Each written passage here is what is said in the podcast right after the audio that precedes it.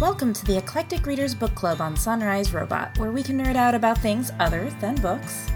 I'm Jeanette. I'm Tara. I'm Susan. So, welcome back, you guys. How are you? Good, but Tara's the one with the big news. Oh, yes. So, uh, I'm married. It finally happened. Yay, congratulations. Uh, ah, it was so much fun. It was so good. It was, uh, I don't know, it was perfect. It was a perfect, perfect day. Um, so, personally, I am super, super good. I'm so happy. Uh, but yeah, so that's done. But on a book news, I'm kind of, I'm sad. We're we're losing a lot of great authors this year, guys. You know, Yeah. first Terry Pratchett, who That was sad, of course, yeah. was very sad for a lot of people. But like my Terry Pratchett, like from my childhood, is definitely, you know, Tanith Lee, who, um, some books you might recognize her as from the Unicorn series, Black Unicorn, Red Unicorn, and Gold Unicorn. Those were sort of children's books. She did Silver Silver Metal Lover, and then my personal favorite is The Biting the Sun, the two novellas that make up that book. Um, I, guys, like I love her. we read Biting the Sun for. ER a while back, um, and I just I was desperately sad. I've never thought about getting a tattoo before, and then I really started looking up quotations, and it's like maybe I should. like, just I I adore her, and that was sad book news, but Aw, that's all. but sad. happy life news. what about the rest of you? Pretty good. Um, just really busy. You know, sick baby equals sick rest of the family, Of course. and uh, some other things that that's going on. But I was able to do some reading, so that's good. Um, yeah, finally finished a book that I kind of really didn't enjoy. So, yay! Oh, How about Yeah. you, Jeanette?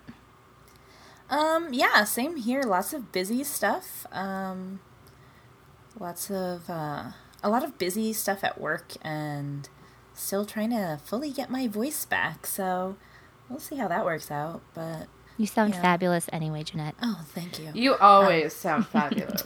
Well, see. Now, why do I even want my voice back now? Um, You could no, just it- BB it for the rest of your life. You know, I could. get, get a record deal. Oh, I like where this is heading.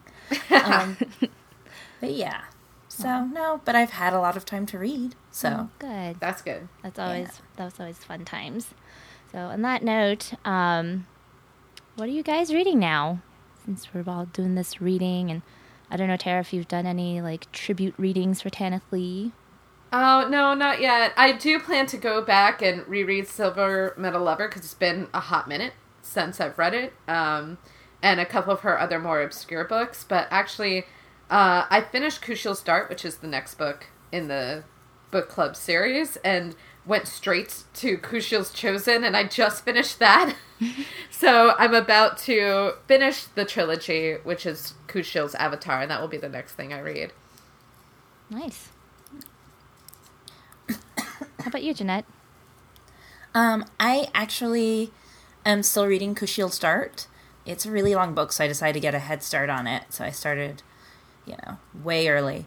And I'm glad I did. There's a lot to the beginning, so I'm only about halfway through that. So Yeah. I mean, it's like a thousand pages, so Yeah, starting the- early is a good thing. Yeah, and it's get a slow start. So if readers at home are reading with us, they should um, get an early start on that one. Yeah, definitely. Um, but yeah, so and then after that, I don't know. I might go back to that um, unearthly series with the angels I was talking about last time. Yeah, it's a very cute teen series, like young adult series. So I might go back and see how that turns out. That's good. what about you, Susan? Guys, I am getting incredibly intimidated by Kushiel's dart here. Uh, you should start. well, Yeah. speaking of Only- the book I didn't enjoy so much, um, no. it was called Among Others by Jo Walton. And the summary is very interesting where this girl is um, into magic and her mom is crazy and she's trying to get away from her mother. But man, it was really boring. Like, I did not enjoy it. um, the most exciting thing happened like the last 5% of the book. Oh, you that's that's That's Yeah. never good. Never. That's yeah, I kind of struggled through it, which is why it's taking me forever to start Kushiel's Dart because I didn't want to. Because uh, among others was a library loan. Oh, yeah. Oh yeah. So Gotta finish those. exactly. So I'm done with among others, and so now I'm gonna start Kushiel's Dart.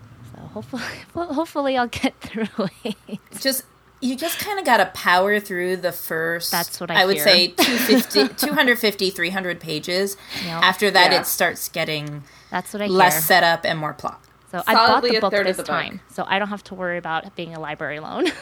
yeah There you go. So, yeah. Well, um, guys, the exciting news continuing for Ready Player One. Woo! I Yes. I think this is like the most excited movie that I'm looking forward to in a long time. Well, Steven Spielberg's directing it. It, it, it's just, I it, I wanted to see. The writing of Ready Player One is so visual and it's so, it it, it it it lends itself so well to the medium. I, I actually actually think Tomorrowland. If you've seen Tomorrowland, I think Tomorrowland's a good precursor to Ready Player One in a lot of ways. I think it's going to be really, it's going to be really good. I'm really really excited. Yeah, I haven't seen um, Tomorrowland. I am. I do want to see it. I'm curious about it. Um, but I also read that they just finished the screenplay. oh that's excellent So that's an exciting step. um, they I, like one of the challenges is, of course, all the licensing that they have to do for the right movie. oh my gosh Um, so they're saying so much they're licensing I'm sure to- the D and D people are fine. It's I'm the sure other Wizards people. of the Coast was like, "You want to use us in a positive way? Excellent. Let me give you all the things you need to do that." yeah, Yeah, now it's there's going just to the other Nintendo 500 and the movie companies and and tv shows Exactly. oh my gosh yeah it's only about 500 other references they need to take care of it'll be Mm-hmm. fine well, lovingly, I think the big things, with the exception of D and D, are so old that they probably didn't have a huge to- problem getting the I hope not. you know And D I and D mean- is the only of the like things in the challenges. D and D is the only current like that's still happening. Oh, you I know? see what you're saying. Yes. Um, yeah, Yes. and they had need to think like, oh, this will be this will bring more money into our company because people are going to Yeah. want to rewatch or replay or re-listen. Oh, absolutely. You know, to all this old stuff. Yeah, I will say that after I read the book, like the first thing I wanted to do was go back and watch some of those old TV shows or mm-hmm. play those old video games or whatever. I, I was really, really craving 80s after that. So hopefully people will think of it that way. Yeah. Yeah, definitely. And most importantly, Dreamcast. No one's been cast yet. Oh, this is so hard. I, I hate waiting for casting. I hate it. Um, don't you guys remember Hunger Games casting? We're like, what's it gonna be? Yes. I feel the same way about this book. I'm just like, I just, just give it to me. Let me know.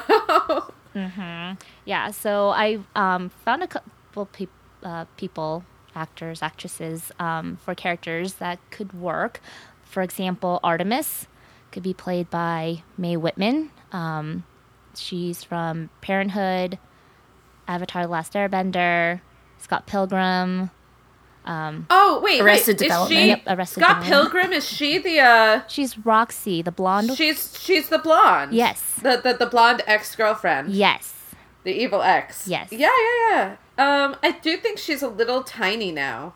I, I've pictures like her from that movie. Perfect. Her now, she's a little. She got tinier. Am I wrong? Do I Tinier. She, but she's always been tiny.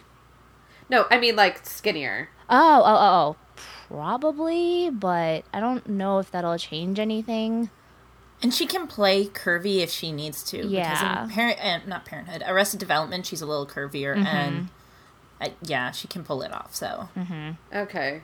Yeah, I mean, it, I just feel like she's a really. I and I, I, I'm. This is my biggest fear for Ready Player One. Right. Artemis is described specifically as not just being curvy. She's not like curvy. She's a little heavy, and and she's still attractive to people. You know, she's still like. It, it's a book where actually it's very. It, it's a very body positive book. Mm-hmm. And I don't want to see that get like skinnied out. If that makes any sense, you know, I don't want like a skinny actress. I see what you're saying, but because she's still like unusual body type, I don't think it'll be a problem. We'll see. And I Yeah. We'll think see.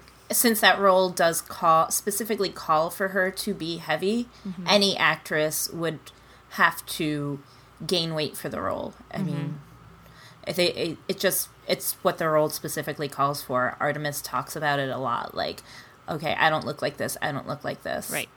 Right. Um, so Yep. I think that's Yeah. I think that, and no, no matter who does it, they'll since they'll have to gain weight. It, I think it'll be just important to see somebody who gains weight well.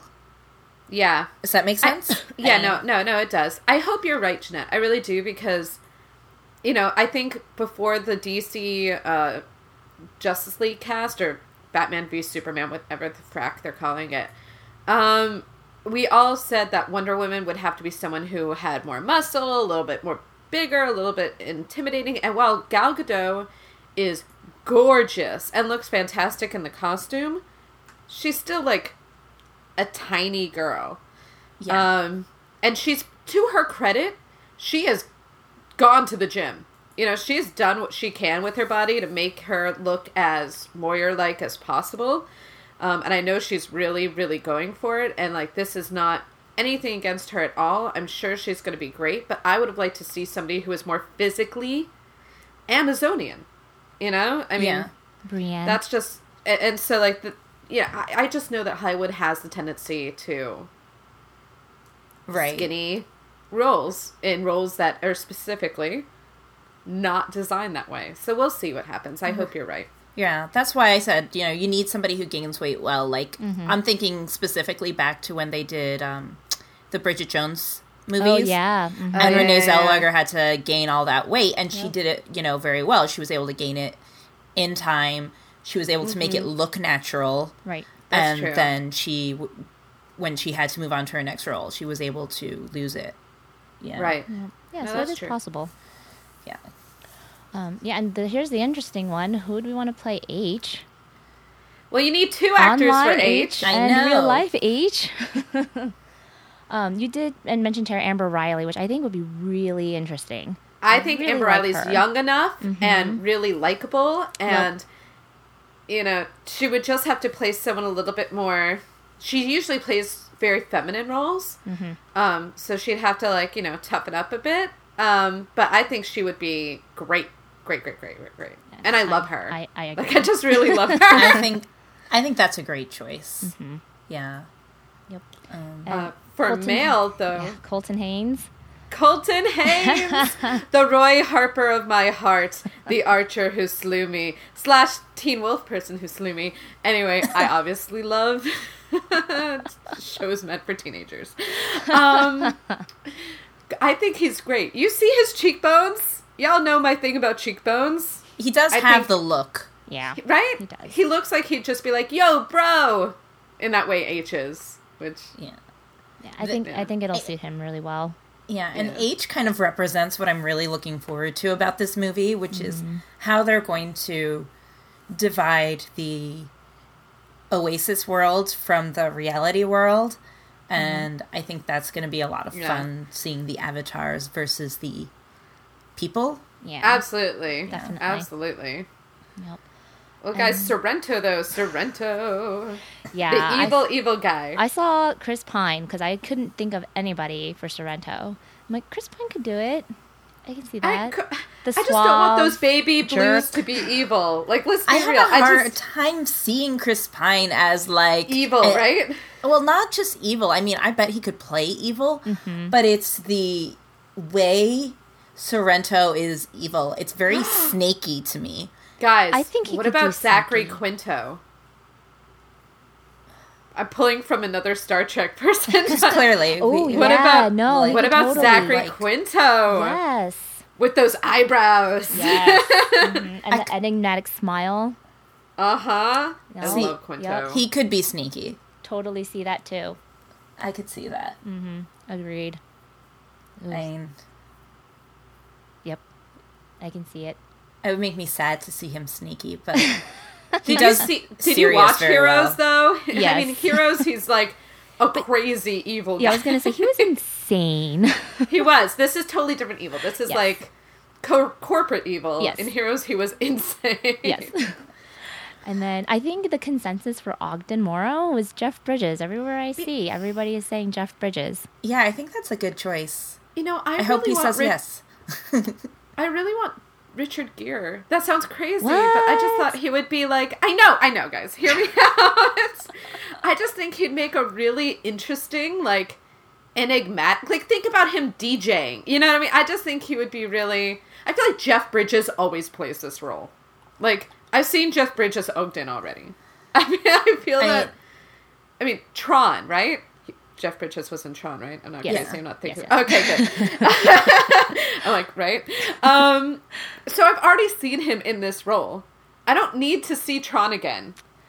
But I think I the would- problem with an actor like Richard Gere, like Richard Gere does a lot of like dramatic roles or romantic roles. I think if you had to have him like, you know, showing up in like a DJ booth and, you know, playing video games online and stuff like that and I think he would he might it might end up too like campy. Yeah, I don't. I don't know. Personally, I I don't don't, like see that. Richard Gere, so I think he's boring. So Oh, I don't think he's boring. Blasphemy! yeah, I am. I am not a Richard Gere fan. He's so gorgeous. I think he does what he does really, really well. I just think that he does what he does because when he does comedic roles, I don't think they come up as genuine unless he's playing the straight man. Right. All right, well then, if not Richard Gere, I mean, it could be somebody Jeff else. I just don't want Richard Gere. so. um, Susan's uh, voting thumbs down Yeah, for Richard totally Gere. thumbs down. I'm sorry. He, I'm sure he's a perfectly nice man, you know, but Please don't boycott our podcast, Richard Gere. Richard Gere, I still love you. I I'm still sure you're perfectly you. nice. But as an actor, I'm just not a fan. um, so on to Shoto and Daito. Like I had no clue. Godfrey Gao, but that's just because I love Godfrey Gao. I literally watched Godfrey Gao paint a wall. So Which would Um, make him a great choice for Daito, but Shoto's Daito. a little younger. no, no, no, he could not play Shoto. Plus, like Daito's supposed to be taller. Godfrey Gao is tall. Um, no, not for obviously for Daito, um, but he's so beautiful. um, um, I don't know for Shoto. I really, I really don't. I don't know young actors like that young. That that's my problem. Is that and that's my problem with casting Parzival as well. It's like well, Shoto's even younger. He's supposed to be like middle school. Yeah. right? Like, legitimately. he's young. a little younger than Parzival, and mm-hmm. Parzival's young. Mm-hmm. Yeah, Parzival's, Parzival's 18. a senior in high school. Yeah, Like he ju- he graduated during the book, Yeah. so he turns eighteen in the mm-hmm. book. So Yeah, yeah, and and they always age up. Like, let's they be do. real. But They do. I still don't know who would play Parzival either. But the high Yeah. school is an important part of the um, plot line, so they can't really age up the character, just the actor. So, guys, hear me out. Okay. For Parzival, I know we didn't come to like any form of consensus ahead on this, but Robert Sheehan, who played in BBC's Misfits, or um, you might know him if you actually saw it on the Mortal Instruments movie. He was Simon Lewis. Um, he's really like nerdy, cute, but British, so we'd have to hear. eh, But he did a good New York accent in Mortal Instruments. Um, I was gonna say Dylan O'Brien, but he's already like the lead in Maze Runner, and you can't have two dystopian roles under your belt. Sort of not okay. Well, I think you could. You probably don't want to, You but you just could. probably oversaturated in the market. Yeah. Um, and then um, the one neither of you agree with me, but Matthew Lewis. I really think Matthew Lewis would make a good Parzival because he's nerdy. I know you all think he's like stupid hot, and he's good looking, but like. He can absolutely do nerd. I I'm sure he feel can do nerd. I have no qualms about him doing nerd. I just think he's too attractive to be Parzival.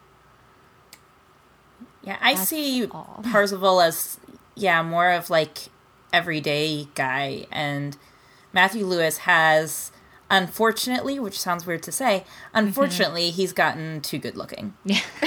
Yeah, J.K. Rowling chided him on Um, Sorry, that. Matthew Lewis, you're just too hot to be in my movie. Um, yeah. Yep. Maybe we should do a poll for this on our Goodreads page or something. Just tell us who you think should be Parzival, because obviously we don't have. I mean, I I think I agree with you because I didn't see Mortal Instruments, but the guy who played Simon, I think that would work really well because I think a Simon Yeah. character will work with a Parzival character. Yeah. Mm-hmm. I mean, I, all I know is what I've seen from IMDb, and I think he can, you know, he can be made to look the part. Made Yeah. to look the part. well, you know, his IMDb page is, of course, full of pictures of him looking pretty, but oh well. he yeah. can be made to look Parzival Sure. Oh, absolutely. And I think, All right, guys. So, oh, sorry. oh, I was going to say the great thing about like a character, characters like Parzival and Artemis and stuff is you only need the one actor, and you just need to be able to make him or her pretty, or or like pretty and idealistic for like the virtual world, and to look like a normal teenager for the real world. In the So- real world. That's true. All right, guys. Are we ready to actually talk about Ready Player One? Wait, mean like talk about books? like the book. I know. That's what we're here to do. Whoa. Um, Okay. I know we've been talking about it a while, but let me give a quick summary. Um, in the year 2044, reality is an ugly place. The only time teenage Wade Watts really feels alive is when he's jacked into the virtual utopia known as Oasis. Wade's devoted his life to studying the puzzles hidden within the world's digital confines. Puzzles that are based on the creator's obsession with pop culture of decades past, aka the 80s, and that promise massive power and fortune to whoever can unlock the Easter egg. But when Wade stumbles upon the first clue and he finds himself besetted by players willing to kill to take the ultimate prize, the race is on. And if Wade's going to survive, he'll have to win and confront the real world he's always been desperate to escape. So that's the that's the thing. So what give me a thing that stood out to you in the books. In the book. What didn't stand out to me in the book? I Um, know. Hard question. I think the way it was written, it was well written for a book like this, you know? Because you see it, I'm, oh, it'll be like fun but cheesy. But I really like the writing and the dialogue. I think the writing's a good example of a YA book. Mm-hmm. It's it, it's to the point, but it's good visually. It moves the plot along really well. Yep. It flows really nicely. It flows really nice, and especially with the book with this many references, it could have gotten really bogged down. But it sort of just lets you like, if you don't know it, look it up. Mm-hmm. it doesn't. It doesn't go into it too much. right. Uh, Jeanette, what about you? I think for me, like, what stands out is sort of the joy in it, and that sounds really weird to say, but like, there's a lot it of doesn't. there's um and that's what it occurred to me tara when you just said that a book could have like this could have gotten bogged down because it could have. It could have just been like name dropping film here and video game there. But instead what ernest cline does here is he writes about these things as if he's talking almost like he's talking to his friends. Yeah. and he's writing like oh yeah so h and i were playing in you know adventure in our basement and blah blah blah blah blah and it's just like there's joy and there's love in just remembering all these things that you loved about the 80s or the Right. 70s or 90s or whatever he's referencing Well, even when he was talking about, you know, writing about the real world, it still, you know, it didn't feel like it was jarring, you know? yeah Like it was, it, it just kind of faded in and out really well. Like you didn't feel mm-hmm. like, oh, this is, this is a different, you know, different world now. But Or, or when it did feel jarring, it was meant to. yes. Mm-hmm. Like the Stacks incident, it was meant to feel jarring Right. then. Um, and even that though was like there was writing with love in there like he talks about how sad he is because the world's going to hell in a handbasket right. so i think that's what really stood out to me when i stopped reading it i was like this was fun i felt like i was like reading something a friend wrote for me So this book is legitimately a nerdgasm. You know, a thousand and one references. Uh, what is your favorite nerd moment? Not just moment in the book or thing that stood out, but like nerdy reference nerd moment. Just one. Yeah, just one. okay okay i got one just one um, right. which kind of encompasses how i felt the entire book when wade is like describing all the worlds and stuff and i think he's traveling at the time and he's like talking about like, oh, well, there's like the Whovian world next to the Whedonverse, and the Whedonverse is next to the D and D world or whatever. And he's describing all the things, and he's like, and there's Disc World next to Ring World, and I'm like, I love this. Like, this is what I want. I want to be able to like hang left at the Whedonverse and visit the Whovianverse, and then come back and you know hang with Willow on my way home. Like, this is what I want. So yeah, that's it. Aw, Sue. Oh gosh, I'm I'm racking my brain. Um, I think it's just. I, I know this is cheating, but anytime he mentions something that I personally experienced, you know, like oh, perfect example. he just in passing mentions the Dragon Riders of Pern World, and I'm like, yes, I read those books. Those are awesome. Those are my favorite. it's like just like nostalgia, you know. You just Yeah. Just have this like yay warmness in your heart, and it's like yeah, I love that stuff, and he loved it too. Well, probably absolutely no surprise to you. Of course, the D and D stuff. The Of first course. key going through the module, I was like, I want to go through a module. I want to like, I want to like, because I've played D and D twenty. I mean, oh my god, so many years now. Um, and it's, I love it. I mean, it's just so much fun. But like being able to do it in. It- It's not in, per- but, you know, in person. I'm doing quotation marks in the air, so you guys know. In person would just be so amazing, and like, Oh, and like getting a flaming sword, as he's describing, he's like, "Can I get these magical items?" I'm like, I love that feeling when your character gets their first magical item. It's such a great feeling. I'm like, I'd love to live that. um, so I, I definitely, and it happened so early on the book. So I'm like, this book was meant for me. so great. Um, uh, I mean, we just talked about it, but uh, I mean, and Jeanette, you're probably the only one who hasn't answered it. But which world would you visit? like, if you could only pick one. Um. Um. yeah. Um. You're like, that's so hard. it's so hard. I don't know. this is All like them. the time, uh, and this is a weird tangent, but this is like the time that I took this like, what kind of nerd test are you on like BuzzFeed or Zimbio or one of those things, and basically one question I could not answer. And so I was like, okay, well, let me do that question over and over again. And every time I changed my answer on that question, I came up with a different nerd, like a different type of nerd. It was like one made me a Whovian, one made me a Disney nerd, one made me like um, a Whedonverse nerd. So, and it's basically that's what you're doing to me right now. Is like I don't know how to answer this question. no, I, I, I no, get it's that. hard. Um, I'm gonna say I would like to visit my own world where I can combine them. Oh, cheater! Ooh. You have to pay for that. That was more cheating than I did. that is more cheating than you did. Yeah, but think about it, guys. I'd have all the cool stuff on my world, and then you guys could come visit me, and we could play. I'm shaking my head. You can't see me, but that's what I'm doing. Oh, come on! Okay. You know you want to come and play on my world. I'll have magic. That that sounds like a sexual thing, and I'm going to decline. Um, but real question. Let's be real. Oh, come on! I wouldn't hit on a. I wouldn't hit on a woman uh, two weeks after her wedding. Aw. See, you respect marriage. You're gonna wait a month. I was gonna say. Okay, guys, important real question time. um, the world is interesting in that the people, um, the people as they are in their avatars are very much who they are, and then they're very much not sometimes. Uh, what do you think this book is trying to tell us about identity? You know, This is a question that has like sprouted since the dawning of internet chat. Um, Yeah. oh god, yeah, You know, and it's just people want to be anonymous, but they kind of, st- I feel like they still kind of want to be themselves. So they just want to tweak, you know, something that you know they might not like about themselves or something they were more of.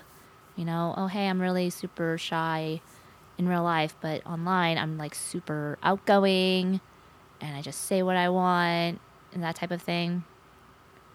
Um, people like the little bit of anonymity. I don't know if they want like complete anonymity, but it's funny. We grew up in a time period in sort of the in between time period, right? yeah, Yeah. We're like before we grew up before Facebook. Our high school universes didn't have Facebook. All of us. No, we had Um, beepers. I'm dating us here. that totally dates us. um, it dates us a lot. We had cell phones at my school. Okay, I, people. I, I also had cell phones. Sue's a little older. No, I am older. Uh, you had beepers. um, I, I will say this: I didn't have a cell aim. phone, but we had AIM, right? And the oh, first Oh, yeah. blogger sphere, big blog sphere, was LiveJournal. oh yeah. And LiveJournal was very private. And then Facebook happened in college. And people, I remember on LJ being like, do not, do not copy my posts or like link this post to Facebook at all because Facebook is public and LiveJournal is private. And there was still this period of time where some things were private and some things were public. But in Oasis, with the exception of being at school, your public face is your public is your avatar. Mm-hmm. And you live this whole world as your avatar separate from yourself in the real world. But it's so much at least it's so much of Parzival of h and artemis's life that you know is that who they are? Are they their avatar? Or are they who they are in real life? Do you think that changes based on the character? And do you think that it matters more that it's an online thing. I mean, given that it's such an immersive world, is it as different for us as it is them? I th- That question makes sense. I mean, I think um, when I think about um, the identity concepts in this book, I it reminds me a little bit about Facebook because it's the way you use it. Some Facebooks I of my friends, it's like, oh, I'm traveling here and I just bought this and I'm having drinks with these people tonight, and I have friends that look like they live like celebrities. Mm-hmm. yeah, it's true. But then on the other hand, I have friends who are like, okay, you know, my parents are sick, or, you know, this person, you know, passed away in my life. One day, and then the next week they're saying, oh, and by the way, I'm pregnant. Yay, you know, so then you're getting like an accurate picture of their day to day life, you know, there's ups, there's downs, there's everything in between.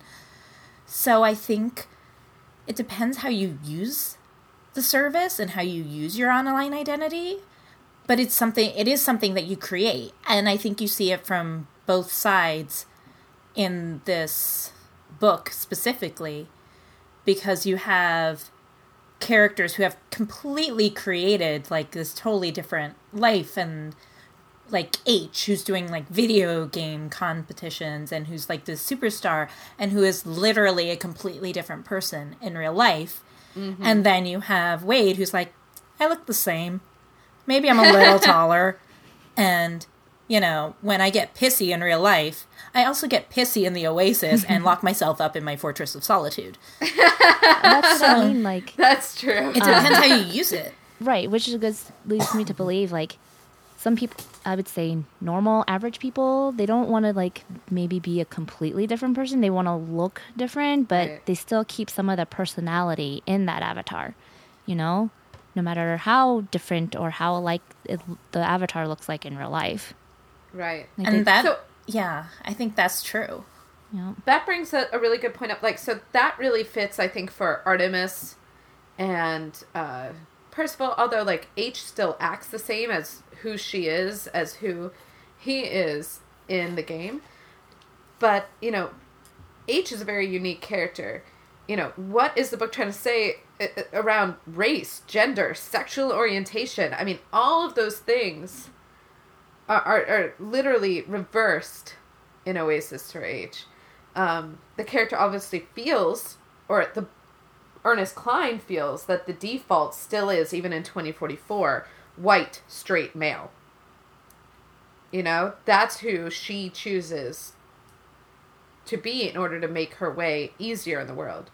But knowing H, does that surprise you that the character chooses that route? Um, what do you think that the author's trying to say?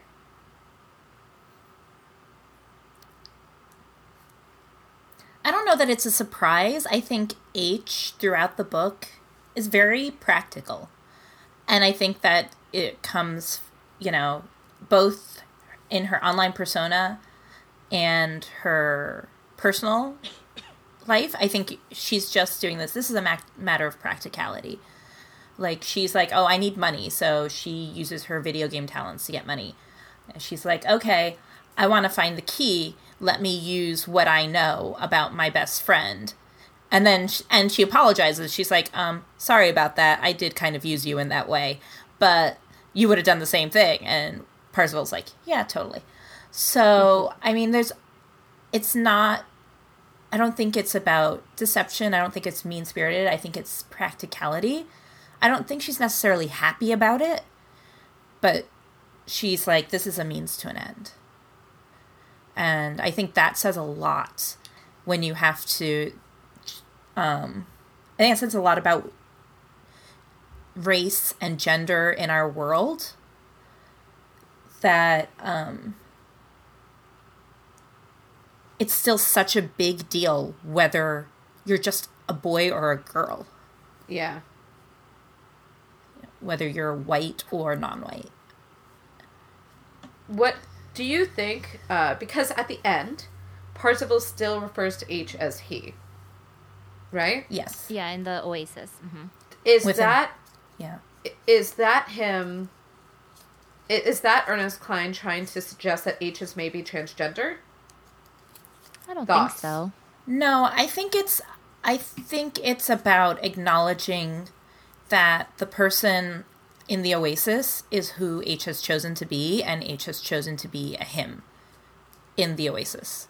Right. And then outside of the Oasis, I, because outside of the Oasis, H H is still acknowledged as a she, and I mm-hmm. think that if H had been a transgender character, they would have just gone ahead and just made it a he straight through. And I think H would have told Parzival or Wade, I guess, because they're they have that In conversation life. in the real world.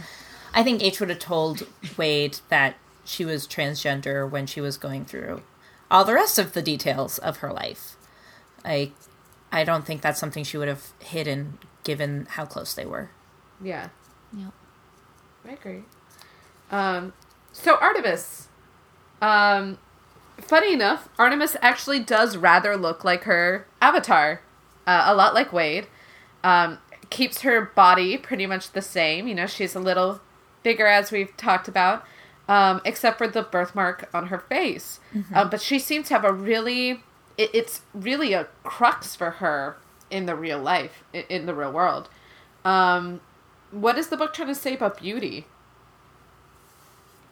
That it's still important. um, I mean, the fact that she was so self conscious in the Oasis, she created herself without the birthmark. Like, that's what she really wants. She doesn't want to have, like, you know, triple D breasts. She doesn't want to be, like, an hourglass figure. She just wants her birthmark to go away. Um, Yeah. It's a matter of self esteem, you know? And, and like you said, Wade kind of did that too. He, like, tweaked a little thing here and tweaked, you know, made himself a little taller. So it just helps boost self confidence. Actually think the book has a really good moral here. I think because, you know, you meet you're meeting all these people in this fantastical world, and then you meet them in person. They look completely different, but no one really cares. Yes. You know, like once they've met you, no one really actually cares what you look like. And I think that, you know, it's really all of our personal anxieties around our own looks that causes all of our angu- anguish around beauty and identity. And that once people actually know you, it doesn't matter.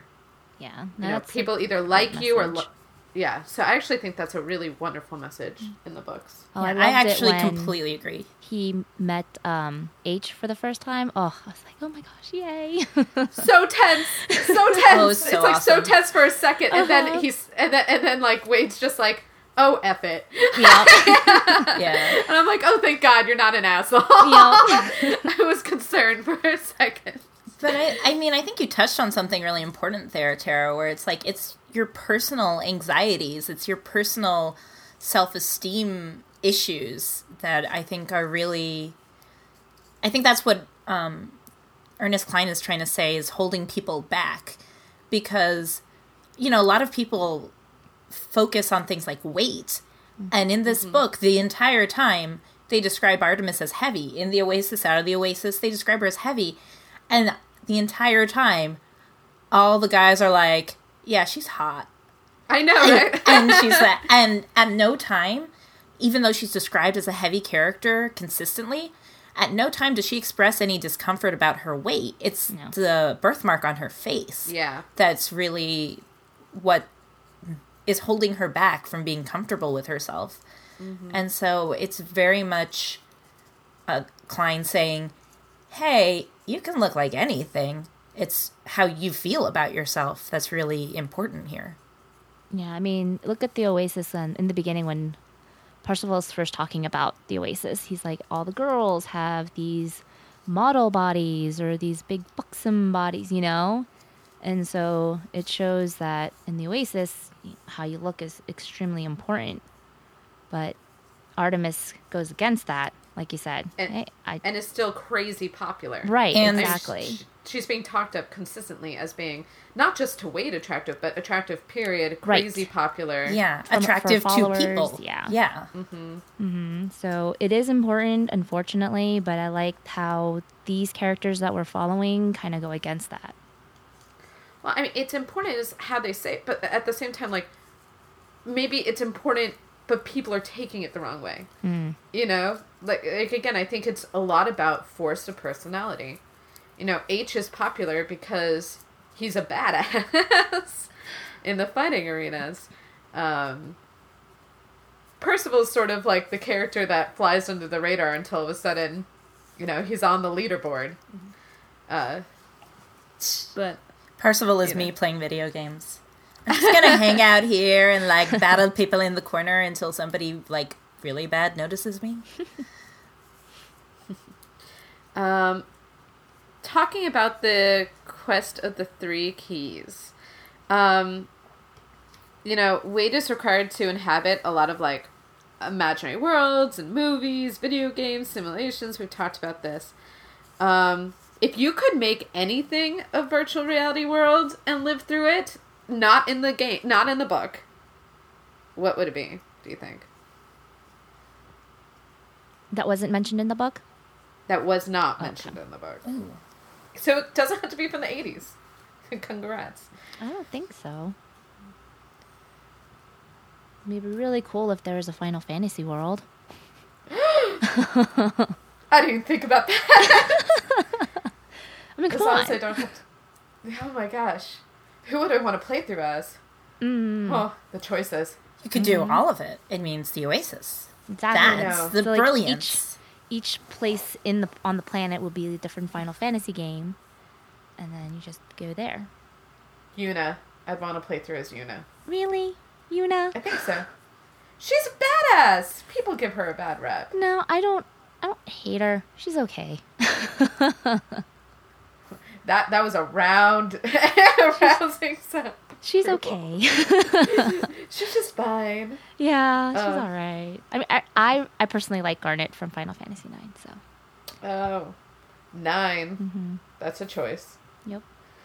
Yeah. All right, take it outside, people. uh, yeah, I know, right? I know.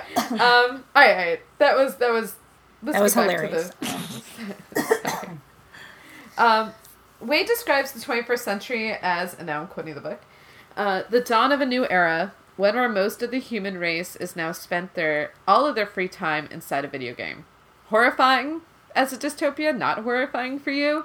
Um, what do you think about this dystopian future? And do you think it could come true? I'm actually kind of surprised it hasn't happened already. Well, we just we just created Oculus Rift, so the technology is just getting there. Yeah, that's true. I mean, Yeah, if you if you plug if you listen to Flipping Tables latest episode, they talk about this huge virtual reality um, game that's being created in Utah that you can like play in and be immersed in. So that's go check out them. They'll be talking I about mean- that extensively. What is it? I mean, there's a lot of MMOs that are extremely like this already, right? Like, Yes. uh, Yes. Eve is a Eve is essentially, if y'all have never played Eve, it's a space-based MMO. But it is this. It is like the Oasis. There are worlds. People have their own ships. You have guilds. It's it's very much this blueprint. Um, combine that with the VR technology. I mean, have any have either of you ever put on an Oculus Rift? No. no. I did at SDCC last year, um, where I was a Jaeger pilot, and it was amazing. I literally stood up in the chair and turned around and looked up and looked down. I was like, "This is the most amazing thing I've ever seen." and I went. um, it was really cool. I can see that being addicting. You know, it is a completely different feel. Yeah, I, It, it, it's amazing. I think it would be different if I was immersed in it, but I've I've never been an MMO player. Oh, I I avoid So- MMOs like the plague Yeah, so out of fear. mostly. yeah, I think it's a very dangerous world for me to Um, near. So I observe from afar. It could, yeah. So I, I never played really any of those, but I feel like if it goes in the direction of the Oasis in real life, where you even work in the Oasis, Yeah. like you just you kind of just have to immerse yourself in it. But it kind of makes me sad because I like being outdoors. You know, you can't splash around in water with a thing on your head. True. um, What What about like sandbox games, Susan? Do you play like Skyrim or any of those? no, not really. Oh yeah, because those are like MMO light. Right. Oh, no, definitely. You're not I playing with other people. I haven't really played any of those. Like, I think the furthest I went with that is Sims, and I didn't even really like play that through. Yeah, they're dangerous sandbox worlds. Yeah, so I'm very Um, much, you know, RPGs. I just my biggest fear for the dystopian future is how bad the environment gets. Yeah. like the stacks and like how awful the weather is described. Like whenever you're, whenever they describe the weather outside in Ready Player One, I'm like, well, no wonder you want to be in the Oasis. It's terrible. right. Like it's cold and awful and just uh, gray and sludgy and it with toxins. I mean, it's legitimately dangerous. Um, Yeah, that's what terrifies me about something like this because it does cause that like vicious circle where okay, so we're doing all of this, so the environment goes to shit. Oh, so the environment goes to shit, so we're going to spend all our time doing this. Right. And That's kind of not it, what I want. It is- mm-hmm. yeah, it's really a terrifying thought and you know, you've got to think in terms of technology. With technology, there's always that cost that comes with it, mm-hmm. which will make the disparity between people who have and don't have, and you know, thing Yeah. gaps. And this is getting kind of like heavy here, but like gaps between, you know, races, socioeconomic statuses, Right. people That- with disabilities, things like that Real thing. like know? those gaps grow bigger and bigger and bigger and it's hard to oh, catch up absolutely. I mm-hmm. mean, you look at any. Essentially, what's happened here is America becomes a third world country. If you look at any third world country, the biggest problem is that the 1% are stupid rich and don't care about the 60% that are poor. and it's it, it the widening gap is what happens in this book. There's these huge companies and they're doing super well, but most people I mean Parzival or Wade, Wade is described as being lucky to be in a stack. Mm-hmm. He's lucky to be there. He's lucky to have a house Right. And when in a pile of trailers. That's terrifying. and when people are too far in debt or whatever they become indentured servants Which is essentially slavery because Yeah. he doesn't expect to ever come out of it. yeah Right. but indentured servitude is something that you know supposedly our country has pretty much put behind us what hundreds of years ago mm-hmm. And yet it, this idea resurfaces because there is such an extreme gap in the culture mm-hmm. and i think that in particular is terrifying Yeah, and that, they mention some know. of the people like want to be there. You know, it's security. They have a place to Yeah. stay. Mm-hmm. They have food. You know, they're warm. Their health is taken care of because, of course, they don't want their employees to or servants to get sick and stuff. You know, so some people want to stay there. They're not in a rush to get out of there. Yeah. It's it's awful. So it, it makes me very scared for future the future and how people who are less able or less advantaged. I mean, the elderly, like, Mm. makes me Oh, very yeah. sc- scared for things like that. yeah, I mean, this So, is like- obviously like an extreme version of our future, but it can totally happen. I, I feel And like that- that's That's the that's the thing is they say you know if you want to know what the future's going to be like, look at the science fiction. Mm-hmm. It's so true. And that's the scary thing. Science fiction is becoming more and more dystopia, much less and less Gene Roddenberry, and you know, and outlook po- with positive outlooks and going to the stars. There's much less of that and much more yeah. disaster. And I think that's frightening. You know, we've already so much of what's in Star Trek, you know, has become reality. You know, cell phones, uh, Tablets. tablets Yep. all of those things that were just so cool when we were younger they're real now Yep. you know we don't have transporters and we can't go the speed of light but all of Yet. those handheld things yet um, but when you look at the sci-fi now so little of it is positive That's and true. that's scary to me Well, let's I'm think of it this way. So far, Gene Roddenberry has been really, really on. So let's hope so he's the predictor. yeah, let's hope that he's the one who's got it right and everybody else is wrong. would I like to- it. I would like to think I'm that. gonna do that. um, all right, but back to positive things. Wade does win the Easter egg contest beyond all odds. Yay! Um, you know that coin, that quarter, totally worth spending 24 hours in an arcade to do. Um, I think it's worth it for the Pac-Man alone, but that's me. true nerd, ladies and gentlemen, true nerd. Um, what do you think Wade will do with Halliday's for- Halliday's fortune, and what would you do with Halliday's fortune if you had it? Oh man. It's a lot of money. Um, I don't know. Pay off my debts first. Pay off my family's debts. Buy a nice house for them. And then a lot of charity work, I guess. Would you try to? Would you be more like Artemis and try to clean up the world, or would you be more like Parzival was before he met Artemis and be like, "I'm gonna create a life pod at GTFO"? Because that, that's obviously what That's we a have little to much. do here. Um, I don't know if I would like to think that one person could totally change the world. I think that's too optimistic. But I would definitely try and do my part to help some people's lives a little better. You know? Yeah, Net. Um, I think I would probably start off the same way, you know, paying off the debt, making sure my family's okay, making sure I have, you know, the library from Beauty and the Beast, and then, Again, though, that's like a drop in the bucket. yeah, no, billions you of know, dollars. like I said, this is how I'd start. Um, you know, um, but I think, yeah, I, I agree with Susan that to think that like one person can change everything isn't optimistic, and more than that, I think it kind of creates a new problem because then you've got like a hero syndrome where pe- where when things go wrong, people will expect you to fix it, and I don't think that's a good solution either. Um, you know, as much fun as it is being Supergirl, I don't want to do that full time.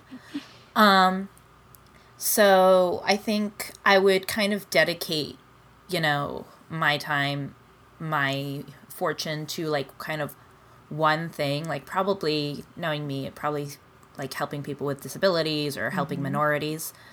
Um, but you know, I think I would use the rest of my funds because again, that would still be a drop in the bucket. I think I would probably be pretty generous in like people being like, "Hey, I could really use a million dollars for this issue too." I'd probably be like, "Yeah, sure, that's cool. See my people." So, So, um, yeah, but I'd probably spend like the majority of my like my actual time, power, money, like trying to do stuff for those less fortunate. yeah. So, I mean, I do think one person can change the world. I think that's actually the only time the world has changed is when one person stands up and other people follow them. So, I mean, if I had the money, I would create a coalition of like-minded individuals. Like, obviously, get Og on board I, because not only does the money come with what happened, but fame. You know, you've got a lot of got a lot of media power going down. it, it, once this all happens. I would really try to use that. I'm I'm probably more like Artemis. I'd try to use that it, it, to create a coalition of individuals and companies, and try to really create a plan for what's going. I mean, obviously, government's broken down. We don't have a good idea of what's going on with the government in the book. They say nobody broken- cares, like nobody even votes. Yeah. Right. So, and the corporations kind of rule the roost. So, I would just create a corporate governance system of some form um, and really promote that and promote that through Oasis. I mean, you have control over what's going on in Oasis. Um, you know, you you can sort of help promote it even online. I, I would I would try to come up with some sort of plan like that. Justice League it. I would Justice League save the world. Yeah, but the, see, in that sense, that's kind of what I'm saying is like you couldn't do that alone. Like, I mean, you was could, but then you'd be like, you'd basically can be the queen of the it. universe. But you need other people. Like what you said is true. Like one person can change the world when other people follow them.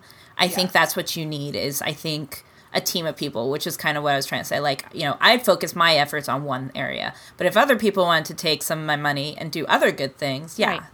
I'm totally down with that. Please do. Here, Tara, take some money. Yep. Fix the government. like, you know, have at it. Well, see, Have that's the at it. thing. Like, this is what I liked about the last gate, the Crystal Gate. Like, you needed three keys, you know. Yeah. And Wade Oh, smartly yes, that was such an amazing moment. It was, was so like, good. "Hey, you So guys all helped me. I'll split my fortune." So basically, now there are you know four people who can now have the power to help the world. Right. You know, Not to mention mm-hmm. Og, who is Right. supporting them all the mm-hmm. time anyway. Exactly. So exactly. Talk talking about Og. Why did Og not help before the very very end? Like, how could he just sit there and lit the sixer? You know, did you ever think that? Like, he did so little until he finally, you know, literally saved their lives. But but this little until then. Why do you think that was? Well, I think like- he wanted to wait. I think he wanted to see what would happen. I think he was trying to see.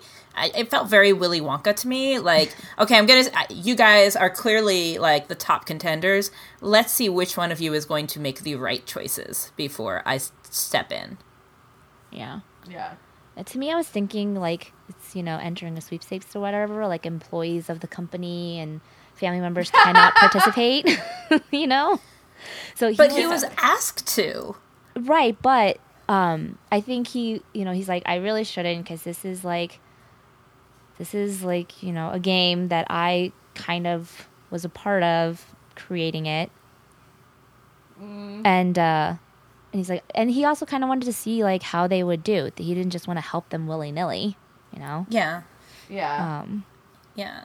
I think it's really interesting that, like, you know, the five of them, you know, they hit the scoreboards. And so Og starts spying on them. So, like, clearly, it's not that he's not interested in helping them. It's not that he's not, you know, convinced that one of them is gonna rock this. It's, mm-hmm. but he waits to see which one of them is gonna emerge as the leader. And I think that's to me what like tells me more about Og is like he waits and mm-hmm. waits. And he's like, I'm gonna spy on you and I'm gonna help you out in other ways. Like I'm gonna invite you to super sweet parties. But and I'm I not gonna I mean, do that. saving their But life Og is literally- pretty important, and like he's probably thinking this is the time to help. Yeah. But Og has like an an amazing amount of power. He could literally just delete every Sixer account. right. Yep. He could take all of their inventory at any time. He could rig the game against this corporation who, I mean, Halliday obviously didn't want to win the game, but he never does that. He never takes them out completely. Which I mean, then there would be no book, I guess. But but why? you know, um, I, I I guess like if your job was to steward over the game, that would be my first thing. I'd be like, nope, all your shit's gone. nope, still gone. It's just gonna keep getting deleted every morning. I don't know it. If you can finish this in 24 hours, I suppose that's fine. um, I don't know. I guess, but I guess then there'd be no book. So Well, and- question. you know, I think, you know, it starts off with like the Sixers not knowing anything about anything. It's not until the very end of the book when things get dire that you're like, oh man, the Sixers might actually do this. I mean, before that, they don't know anything and they can't even find the first two keys without the assistance of other players. Like Yeah. they have to spy to do it. So I don't think you, they were in any danger. And I think it was kind of to him, it's kind of like, eh, whatever. I'll let you dream on. Right, and then and then when the third key happens and the crystal gate happens, it's all of a sudden like, oh shit, oh. Well, I mean, at that point, their Like, lives were truly in danger. happening. So yeah, yeah, um, I think it was more of like gamer's integrity. He knew that if he did something spectacular to help, you know, the top five along, that they might not feel as accomplished. You know what I mean? Mm, that's true. yeah. Like when you It- when you beat that respect of awesome the gamer. yeah, when you beat that awesome boss all on your own, you're just like, yes, I did it. Well, and that is sort of Gunter, co- uh, mm-hmm. Gunter, you know, culture. Yeah, That you do it on your own. right. Yeah. You do it on your own. That's that's part of the. It's part of the thing. So I think he was And kind of so, um, respecting. I mean, that. he, even the help that he does provide, I mean, that's true, is he basically says, I'll give you a place to play. Like, that's very gamer culture right there. it Like, it is. I'm like, I'm not going to give you the answers. I will give you a place to play. Yep. I'll give you a spot on my couch and a console control, but I ain't giving you help. Right, Yeah. Um, It's like, if you want, I'll bring you a beer. That's it. So I think I know the answer to this, but I'm gonna ask. Did you like it? A tough question. Um, Oh, I don't know. I loved it. I I absolutely did love too. it. Yeah. I love I it love too. the book. I love the audiobook, and I hope to love the movie. Yeah. I'm really. Fingers crossed, Really guys. Yes. Fingers crossed. You know what we didn't mention? What? and I feel like we really need to before we wrap this up, which I know is coming. Um, the Wil Wheaton audiobook. That's because I never listened to oh, it. I you know. need to listen I- to it. I really do. it. Once I start reading, I just want to read it. Like I, I know that's why I did not touch the book when I was listening to the audiobook because I was like, no, I'll just blow through it and then Wil Wheaton will be lost on me. the Wil Wheaton. yeah. I will say this I- about it. It's um the parts where you're like reading the like text speak is the very best and Susan told me that the first time I um she listened to the audiobook Smiley. but it's so true like the way he reads like smileys and winks and stuff which I can't do because I don't have my voice but Susan can do it Smiley. like that's exactly how he says it it's great I just like that he does the audiobook and he's president of Oasis. I know, in the right?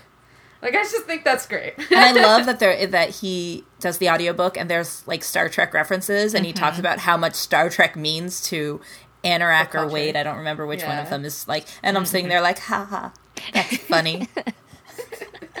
It's fantastic. good. you have to listen to the audiobook. If you're going on a road trip, listen to the audiobook. It's the perfect time. I will say this though, listening to the audiobook, like there's a lot of explanation and setup in the book, which is, you know, one of Tara's pet peeves.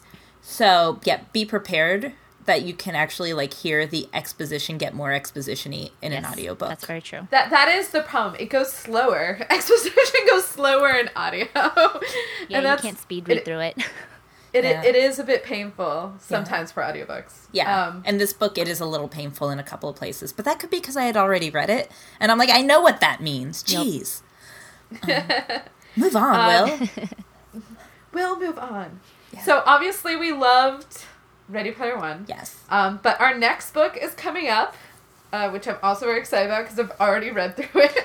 Um, and that's Kushiel's Dart by Jacqueline Carey. Um, and to give you a quick summary, which is actually not quick at all, um, Kushiel's Dart takes place in a nation born of angels, which actually takes place on France, which I didn't know. Uh, vast and intricate and surrounded by danger, a woman born to servitude, unknowingly given access to the secrets of the realm. Born with a scarlet mote in her left eye, Phaedra No Delaunay is sold into indentured servitude as a child, when her bond is purchased by an enigmatic nobleman. She is trained in history, theology, politics, foreign languages, and the art of pleasure. And above all, the ability to observe, remember, and analyze. Exquisite courtesan, talented spy, an unlikely heroine, but when Phaedra stumbles upon a plot that threatens her homeland, Terre d'Ange, there is she has no choice. Phaedra No Delaunay is a woman who holds the keys to her realm's deadly secrets and whose courage will decide the very future of her world. Um, it's it's an epic. I mean, it's a thousand pages and it's a fantasy epic, and it is what it is. And they compare it to Dune, which, if y'all have read Dune, that's a serious, serious, serious. Um, there's three. Uh, there's three parts to this to Kushiel's to Phaedra's trilogy. Yeah, I think they are releasing a fourth part too. Are they? I, But I know there's three other trilogy, two other trilogies in the same world. Right. Um, in, in Terre d'Ange. And it's it's an interesting. I cannot wait to talk about this book. The mythology around, uh, like this alternate Europe history is really interesting. Um, so yeah, I'm excited about it, guys. Looking forward to it. Well, hopefully, I'll finish it before then You can do it because I'm We apparently believe in you. behind. We believe in you. Thanks. All right, folks. So you can look for our show notes on sunriserobot.net, including links to all of the books that we have discussed here today. And if you'd like to find us, you can totally do that. Susan, tell them where they can find you. You can find me on Goodreads. I'm under Sue Lyons. Um, Twitter at Ruri Kaichou. That's R U R I underscore K A I C H O U. And Google Plus, Susan Lyons. All right, and Tara? Uh, you can find me at our Goodreads page, of course, always, and also at Twitter at Tara Newman, T A R A N E W M A N. All right, and I am also on Goodreads. You can find me through the Eclectic Readers Goodreads page or at goodreads.com slash JMT Rivera. And on Twitter at Dr. Jeanette. That's D R J E A N N E T T E. And if you'd like to support Sunrise Robot, you can go to their Patreon, and we'd all be very grateful for that. Um, I guess that's it, guys. So let's shelve this until next month. All right. All right. See you next month, guys. See you then. Bye. Bye. Bye.